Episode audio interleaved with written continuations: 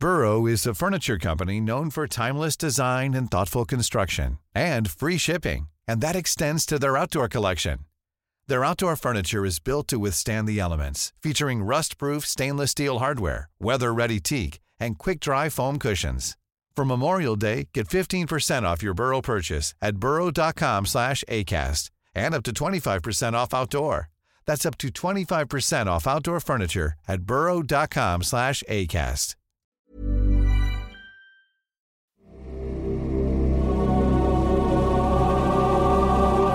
Bahay ng isang libong sumpa. Mahabang gabi ni Eric. Basta anak, happy birthday. We love you so much. Yes, Daddy! I promise to always pray to God and love my family.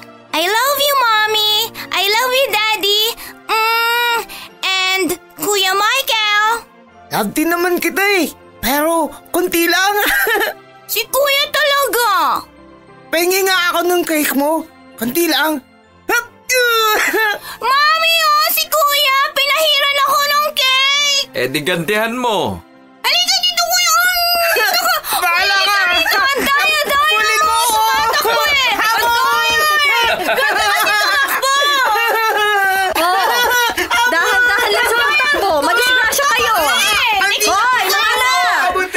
Hindi na baby ang anak natin, Carla. Daya! Hayaan mo na sila. May cake Baka ako naman. Gusto mo na ng bagong baby na aalagaan? Hmm? Eric, ano ba? Pag-iisipan natin yan. Teka muna, huwag dito. Mamaya na, para naman tong tanga. Eh, hindi ko mapigilan eh. Mas matamis ka pa sa cake eh. Mm. Mm. Ikaw talaga. Mami! Daddy! Si Angel po ay limatay! Anong nangyari? Angel! Anak! Isang biyaya kay Eric ang makapundar ng bahay na sapat para sa kanyang munting pamilya.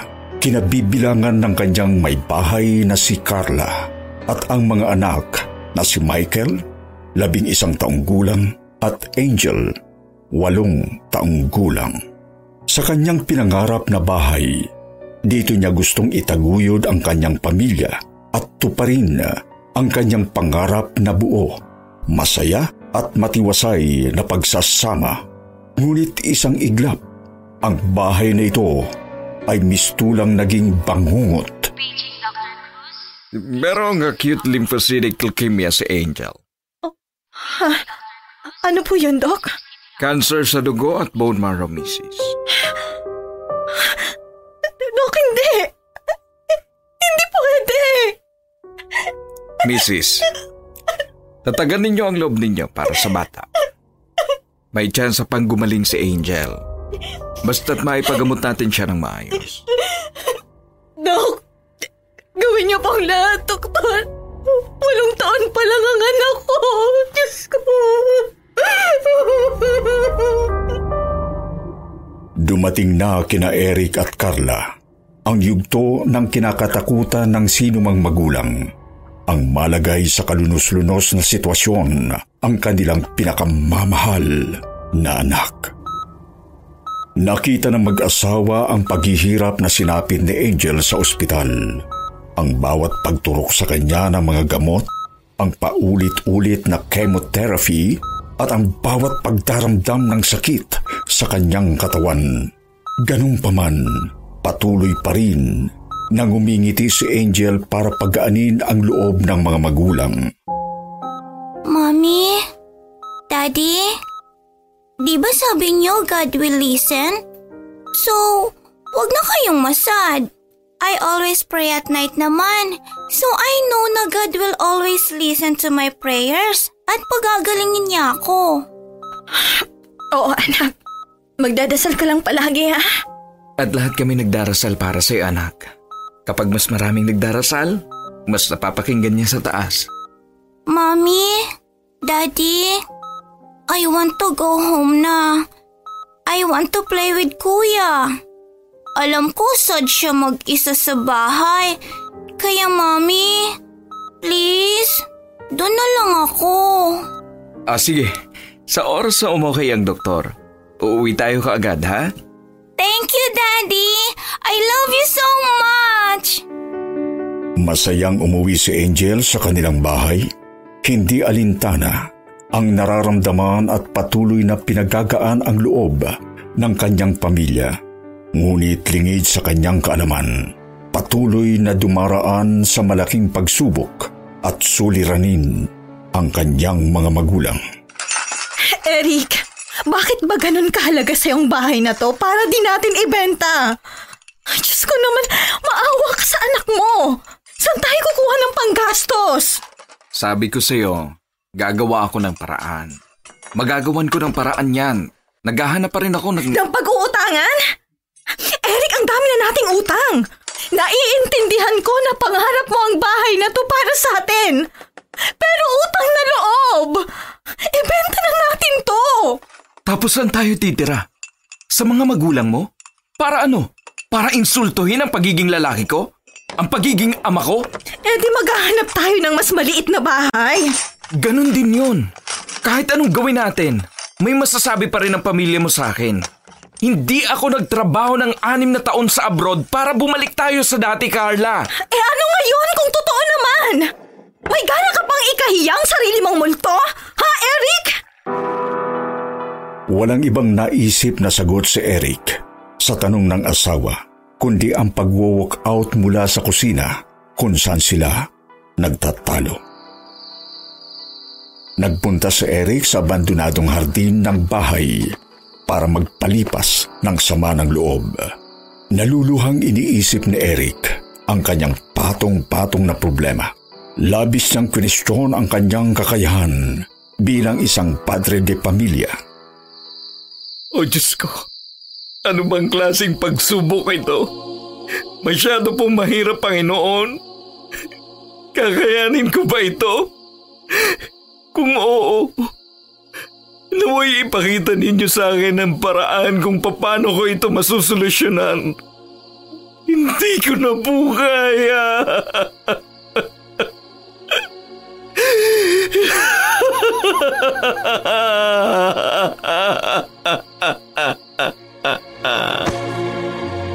Napaluhod si Eric sa abandonadong hardin. Hindi niya napigilan ang pagbuhos ng kanyang mga luha habang patuloy na inilalabas ang kanyang pigati. Magpunta ka sa likod ng plaza. Nandun ang sagot, Eric.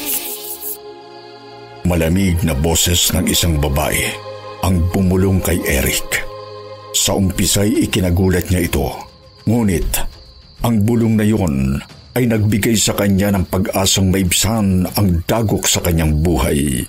Tingin niya'y ito ang kasagutan ng mga panalangin niya sa Panginoon kung kaya't dali-dali niya itong sinunod.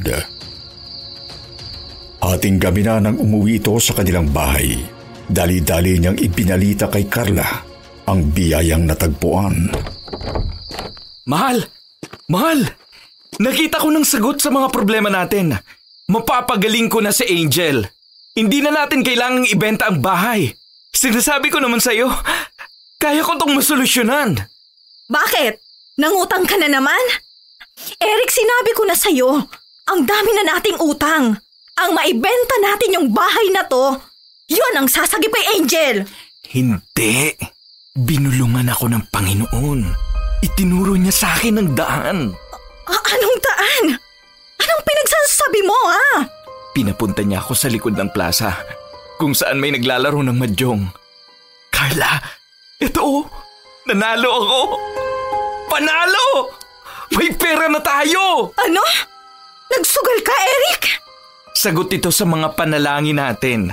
Biyaya ito ng may kapal. Hindi ka ba natutuwa? Eric, ano bang pumasok dyan sa kokote mo at nakuha mong magsugal habang namumroblema tayo sa pera? Isa nga itong biyaya. Hindi mo ba naiintindihan? Ito ang sagot sa mga problema natin. Magtiwala ka. Swerte ko to at marami akong makukuhang pera rito. Nanatiling hindi kumbinsido si Carla sa mga sinabi ni Eric. Ngunit may tiwala siya sa pananampalataya ng asawa dahil alam niyang madasalin ito, hindi man kay Eric, pero sinubukan niyang magtiwala sa Panginoon. Daddy, it's evening na. Saan ka pupunta? Let's play before I sleep. Tanong ni Angel Sama habang nagmamadali itong lumabas ng bahay pagkatapos ng hapunan. Anak, may trabaho si Daddy. Alam mo naman, need ni Daddy ang pera para sa pagpapagaling mo. Kaya kailangan ko magtrabaho. What's your work, Daddy? Um, sa barangay hall, anak. Nag-aasikaso ako ng mga papeles doon. Pero Daddy, gabi na. I want to play and sleep beside you. You don't need to worry naman about my health eh. Nandiyan naman si Doc Jude to check up on me. Doc Jude? Si Doc Rostam Rosales ang doktor mo, anak. Yes, and Doc Jude also. Lagi niya akong binibisita dito whenever I feel sick. Tapos, inaalagaan niya ako pag busy kayo nila mommy. We always play and drawing. Doc Jude? Ah, Sige anak, kailangan ko muna mag-work ah. Tulog ka na. Yes, Daddy. I love you. I love you to my angel. Doc Jude? Nang bumalik si Eric ng bahay, agad niyang itinanong kay Carla ang tungkol kay Doc Jude. Kumuha ka ba ng bagong doktor ni Angel? Sino yung Doc Jude na sinasabi niya? Nasabi na nga rin sa akin ni Angel na lagi raw siyang binibisita ni Doc Jude. Wala akong kilalang Doc Jude at wala naman akong pinapapasok na ibang tao dito sa bahay. Iniisip ko na lang, baka dahil sa mga gamot kaya kung ano-anong nakikita ng bata. Kailangan ba natin itong ipatingin sa espesyalista? Gusto ko. Pero na-realize ko na sa oras na wala ka, nandiyan si Doc Jude kahit na ano man siya. Carla, pagtatalunan na naman ba natin ito? Eto na yung paraan ko para makabawi. Anong gusto mong gawin ko? Bumalik ako sa Kuwait? Iwan ko ang anak natin? Ang dami pang legal na trabaho dyan, Eric. At ang lagi kong ipinakikiusap sa'yo, e benta na natin tong bahay na to. Hindi na kaya ng pagiging real estate agent ko at nang kakarampot mong nakukuha sa sugal ang pagpapagamot ng anak natin. Carla, wala ka bang tiwala sa akin? Hindi kita pakakasalan kung wala akong tiwala sa'yo. Pero masyado lang mataas ang tiwala mo sa sarili mo. Na lahat ng sinasabi ko, binagbaliwala mo. Eric, asawa mo ko. Pero parang ikaw ang walang tiwala sa akin. Hindi na mabilang ni Eric ang mga gabing lagi silang nagtatalo ni Carla. Hindi na rin sila nagyayakap at sabay na natutulog. Kasing lamig ng hangin sa hating gabi ang kanilang naging pagsasama. Ganun pa man, pinagpatuloy pa rin ni Eric ang kanyang pagsusugal. Minsan, nananalo, ngunit madalas siyang natatalo. Bagay na inililihim niya sa kanyang may bahay. Sa kakarampot na oras, sinusubukan niya pa rin maglaan ng oras para sa kanyang anak. Patutulog na ba ang angel ko? Yes, Daddy. I'm so tired today. Doc Jude and I drew something on my notebook. Look, Daddy, oh! Ipinagtaka ni Eric ang mga nakaguhit sa notebook na inabot sa kanya ng anak. Mga drawing ng mga magkakatabing apat na tao. Sunog at walang mga ulo. Anak, bakit ganito naman ang dinonowing mo? It's not pretty, Daddy. Maganda pero parang horror naman ata. No! No, it's not. Those are my friends. Also, drawing ko din si Doc Jude sa next page. Doc Jude? Yes! Andyan pa siya sa pinto, Dad. Hindi pa kayo nagkakausap. Doc Jude, he's my dad. And Dad, that's Dr. Jude. Nabitawan ni Eric ang notebook ng anak nang makaramdam siya ng paninindig ng balahibo sa mga sinabi ng anak. Tinuturo ng bata ang isang taong hindi naman nakikita ni Eric. Anak, you sleep na ha? Gusto mo ba tabihan kita? Of course, Dad. Um, Doc Jude, matutulog na kami ni Daddy. See you tomorrow. Good night. Mahigpit na niyakap ni Eric ang anak. Hindi niya malaman kung ang takot ba ang nararamdaman niya ay dahil baka may multo sa loob ng kanyang malaking bahay o kaya'y nagkaroon na ng depresya sa pag-iisip ang anak. Makalipas ang isang linggo, muling na-confine si Angel sa ospital. Malubha ang kalagayan nito matapos magtamo ng marami pang komplikasyon. Nang hihina na ito at sinabi ng doktor na kakailanganin na ng bata na manatili sa ospital ng mas matagal.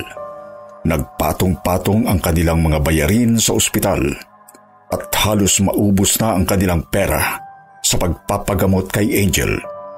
Sa kasamaang palad, nagagamit pa ni Eric ang perang dapat sana'y pampagamot ng anak sa pagmamadyong. Anong ginawa mo, Eric? Mawawala na sa atin ang anak natin! Anong ginawa mo sa pera? Carla, kailangan nating makabawi. Kailangan natin ng mas malaking pera. Oh, nasa na? Asan ang pera? Kailangan pambayad sa ospital. Kailangan mabuhay ng anak natin. For the last time, Eric, makikiusap ako sa'yo. Ibenta na natin ang bahay! Paging Dr. Santos, please proceed to the emergency room. Daddy, huwag ka nang masad. Everything will be okay. Yes, anak. Everything will be fine. Aayusin ni Daddy ang lahat. Gagaling ka. At paglabas mo, itira tayo sa bagong bahay. Yung mas maliit lang. Para lagi tayong magkikita. Daddy, baka hindi na ako makasama. Kasi, sabi ni Doc Jude, isasama niya raw ako sa happy place. Sa happy place, makikita ko doon si Papa God. Anak, anak huwag ka magsasalita ng ganyan. Hindi ready si Daddy na pupunta ka doon. Daddy, I'm so tired na. Ang sabi ni Doc Jude, sa happy place, I will be okay. I can play with other kids and do many things. I want to go to happy place, Daddy.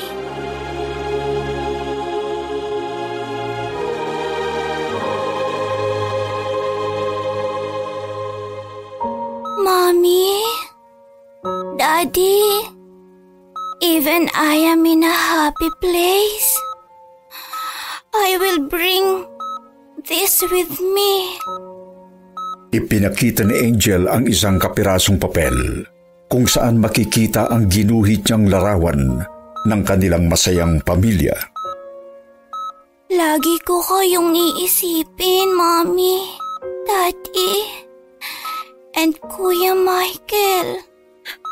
Anak, hindi na ba talaga kita mapipigilan? Gusto mo na bang pumunta sa happy place? Yes, Mommy. And I also want you to be happy. Forever. And always. I love you. I love you, Angel. I love you, anak. Anak! Anak! Angel! Angel! Anak!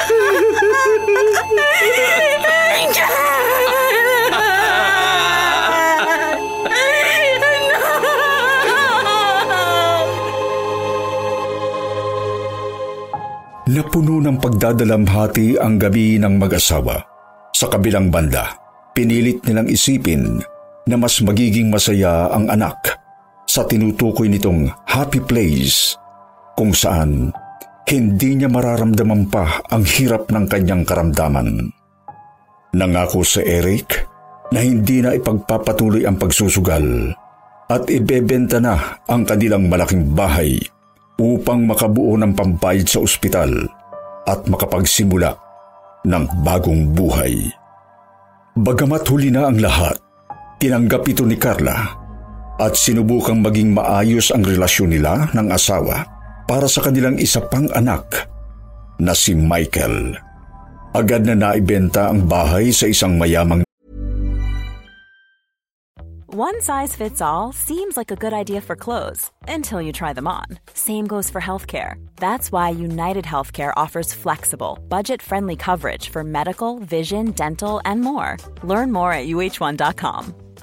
Ryan Reynolds here from Mint Mobile. With the price of just about everything going up during inflation, we thought we'd bring our prices down. So to help us, we brought in a reverse auctioneer, which is apparently a thing.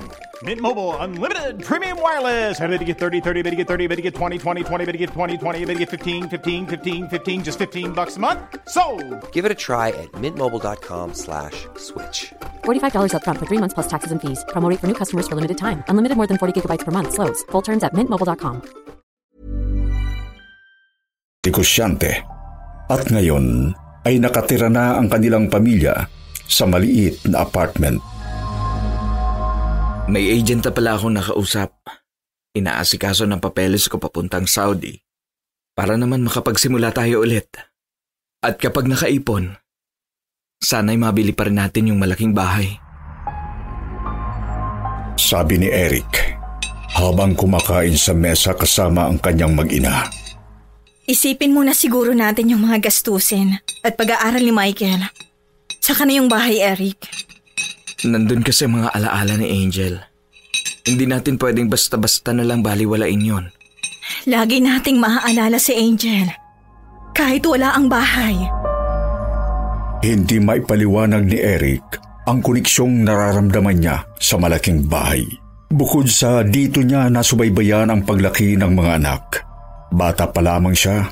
Sa tuwing nadadaanan niya ito ay para bang lagi siyang iniimbitahan ng bahay na pumasok rito.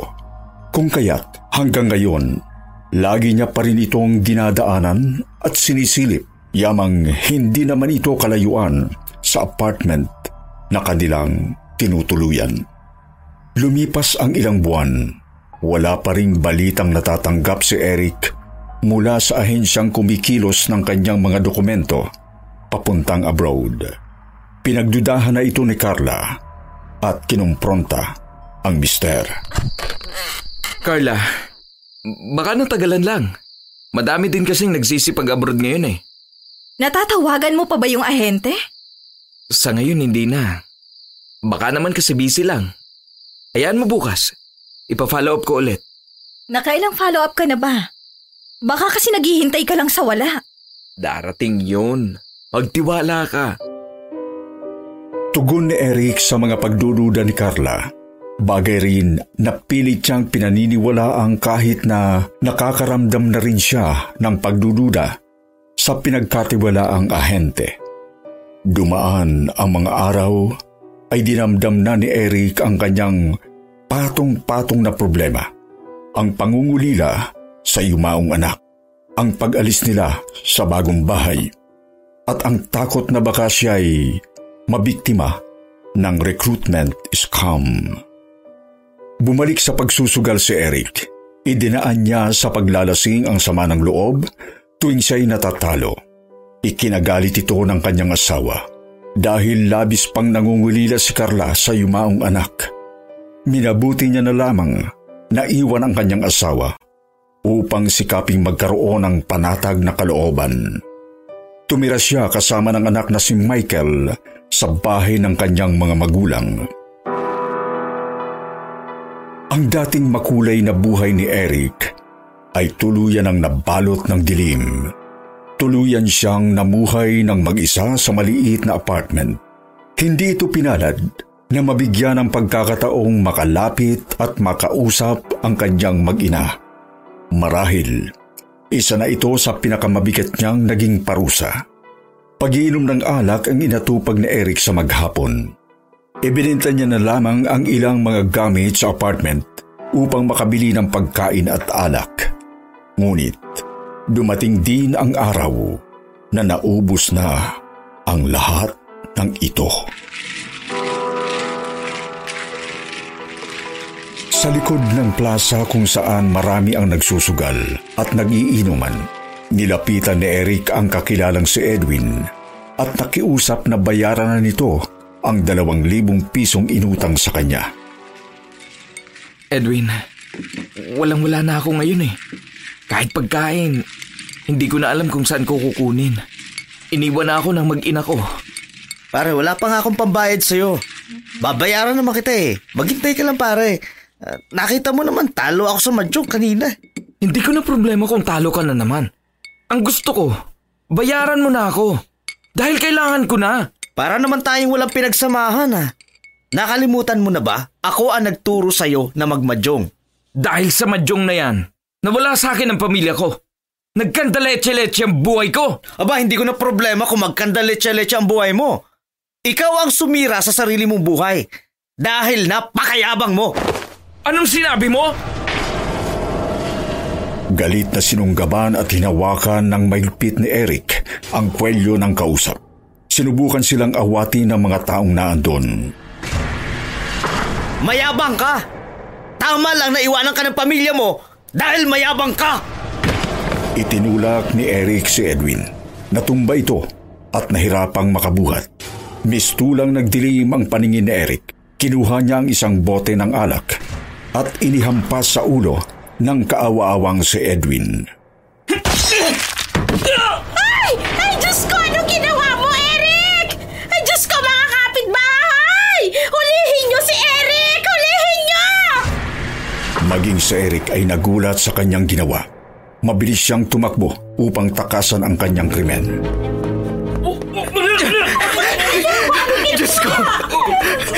Sinasadya! Ano bang nagawa ko?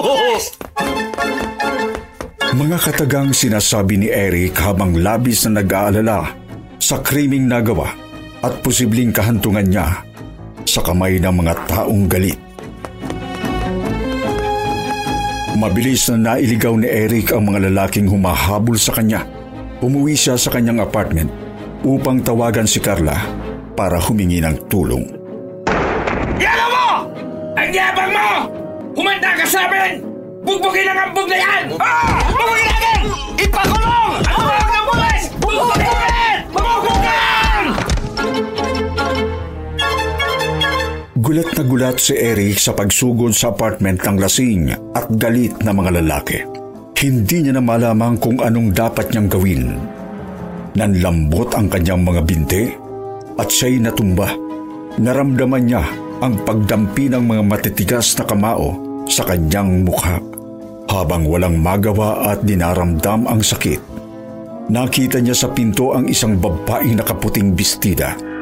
Mahaba at makapal ang buhok dahilan para walang ibang makita sa mukha nito, kundi ang labing nakangiti.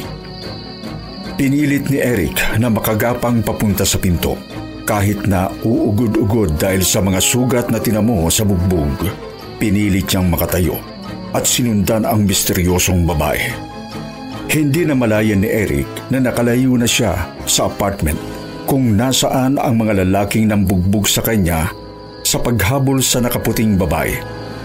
Kinalaunay, naglaho ang misteryosong babae sa makapal na hamog. Sinubukan ni Eric na hanapin pa ito kung saan, ngunit sa kanyang paghahanap, ang malaking bahay ang kanyang natagpuan.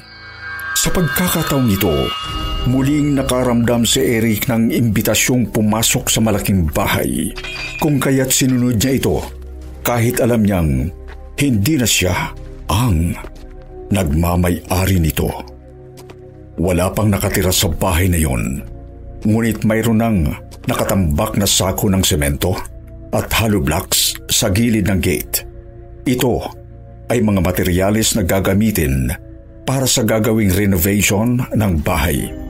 Umupo si Eric malapit doon habang nagmamatsyag kung mayroong nakasunod sa kanya. O Diyos ko, alam kong hindi ako perpektong tao. Pero bakit ba kailangan lagi akong dumaan sa mga pagsubok na ganito? Ano bang klaseng kaparusahan sa akin to, Panginoon? Bakit napakahirap naman? Naging mabuti akong tao. Pinalaki ko mga anak ko na may takot sa Diyos. Bakit niyo naman hinayaang sapitin ko ang lahat ng ito?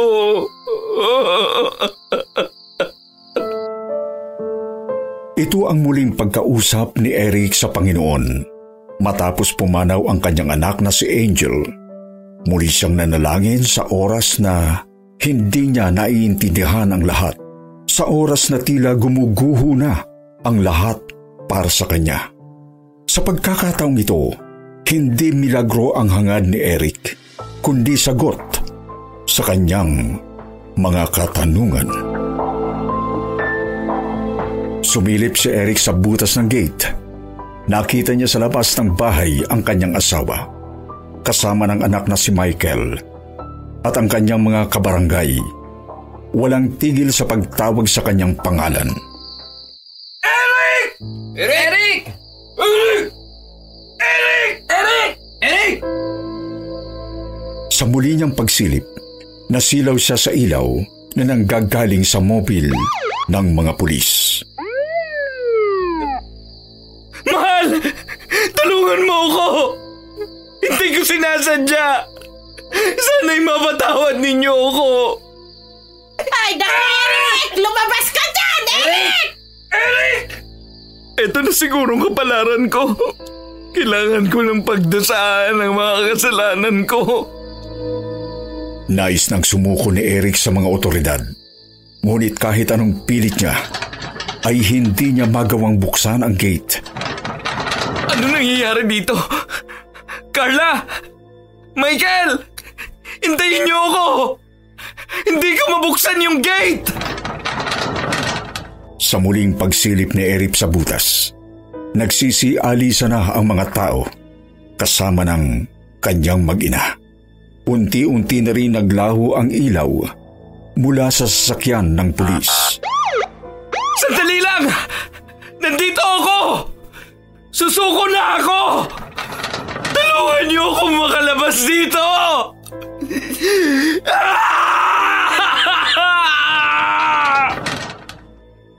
Napasigaw sa galit si Eric na hindi niya malamang dahilan ng hindi pagbukas ng gate.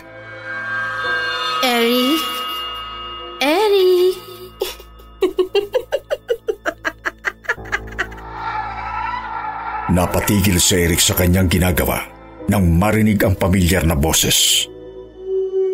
Bakit ka pa aalis? Dito ka na lang sa akin, Eric. Magsama tayo sa bahay na ito. Habang buhay. Ito naman ang gusto mo, hindi ba?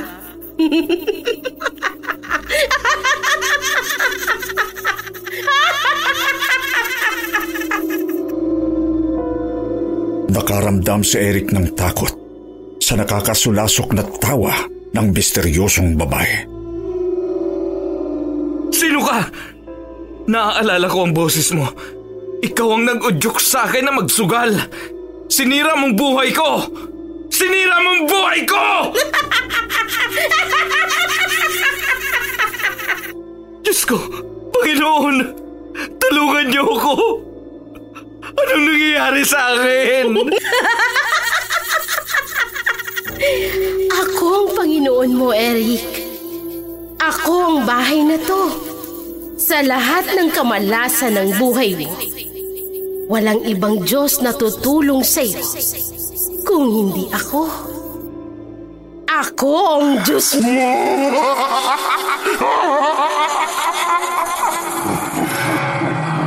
Sa paglaho ng katakot-takot na boses, katahimikan ang bumalot sa paligid.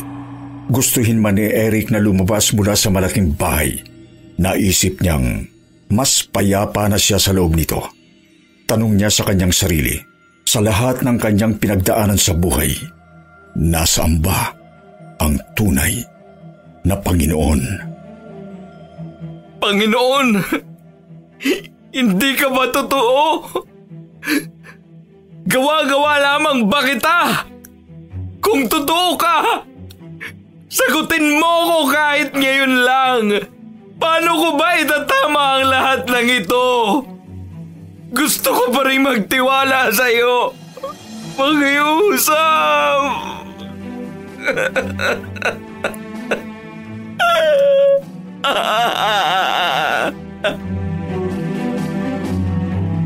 Habang lugmok na nakaupo sa tabi ng gate, muling nakita ni Eric sa sahig na kinauupuan ang mga inukit niyang pangalan ni na Carla, Michael at Angel. Michael, anak. Sorry. Konti yung oras na binigay sa'yo ni Daddy. Sana mas nagpakatatag ako sa'yo. At mas naging mabuting ihemplo. Angel, miss na miss na kita, anak. Sana'y makarating ka na sa happy place. I'm sorry. I'm sorry kung maraming pagkukulang si Daddy. Pero promise, sa oras na makalabas ako rito, aayusin ko na ang buhay ko. Magpapatuloy ako, anak. Carla, alam ko na, napagtanto ko na ngayon, ikaw ang sagot sa lahat ng mga dalangin ko. Ikaw ang ipinagkaloob sa akin ng Diyos para makita ko ang mga pagkakamali ko. Para tulungan ako sa mga desisyong hindi ko sigurado. Pero di kita pinakinggan. Naging makasarili ako. Patawarin mo ako. Mahal na mahal kita.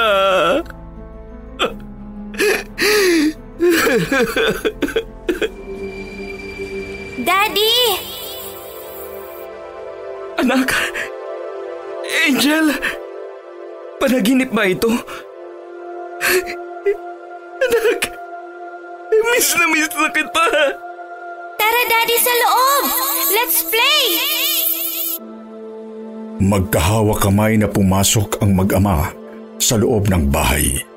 Ikinatuwa ni Eric na muling makita ang bahay na walang pagbabago at masigla. Daddy! Those are my friends! Yung kinukwento ko sa'yo noon, si Doc Jude and my other playmates. Anak, bakit ako nandito? Nananaginip ba ako? Daddy! Pupunta na tayong lahat sa happy place! Mom and Michael prayed a lot so we can go to happy place together. Eric! Eric! Eric! Eric! Ay, Eric! Muling narinig ni Eric ang mga sigaw na nanggagaling sa labas ng gate. Muli niyang naaninag sa bintana ang ilaw na nanggagaling sa sasakyan ng pulis. Iniisip niya na kung pwede lang tumakbo palabas at sumuko sa mga pulis at subukang gawing tama ang lahat. Sa pagkakataong yon, napagtanto na ni Eric ang kanyang naging kapalaran. Ang mga sigaw ng pangalan ni Eric ay ang mga dasal sa kanyang lamay at ang ilaw na nanggagaling sa sasakyan ng pulis ay ang ilaw na nais maipahiwatig sa kanya na isuko niya ang kanyang sarili patungo sa liwanag. Namatay si Eric sa apartment nang mabaril siya sa ulo ng mga taong nambugbog sa kanya. Ang pagtanggap niya sa kanyang pagkakamali, ang pagpapatawad at pagmamahal ng mga tao sa kanyang paligid ang naging daan niya patungo sa liwanag. Hello? Hello po. Good morning. Nandiyan po ba si Sir Eric? Wala siya. Asawa niya to. Bakit? Ma'am, naipasok na po namin si Sir Eric sa isang factory sa Saudi. Pwede na po siyang umalis ASAP. Pasensya na po kayo.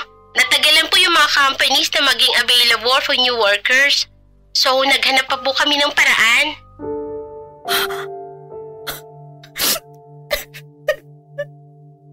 Ma'am? Okay lang po kayo? Ma'am? Hello?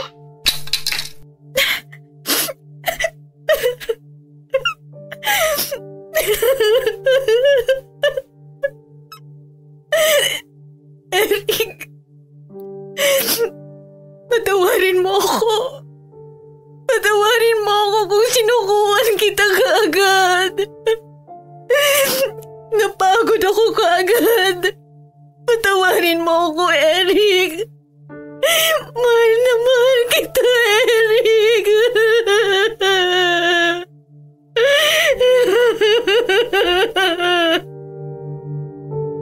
Isang malamig na hangin ang yumakap sa nagiinagpis na si Carla.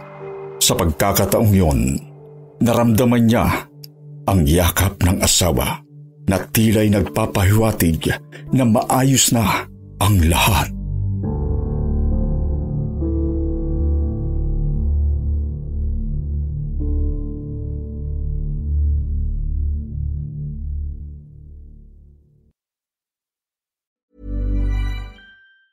Hi, I'm Daniel, founder of Pretty Litter. Did you know cats tend to hide symptoms of sickness and pain? I learned this the hard way after losing my cat, Gingy. So I created Pretty Litter, a health monitoring litter that helps detect early signs of illness by changing colors, saving you money and potentially your cat's life. Pretty Litter is veterinarian developed, and it's the easiest way to keep tabs on your fur baby's health right at home. Go to prettylitter.com and use code ACAST for 20% off your first order and a free cat toy. Terms and conditions apply. See site for details.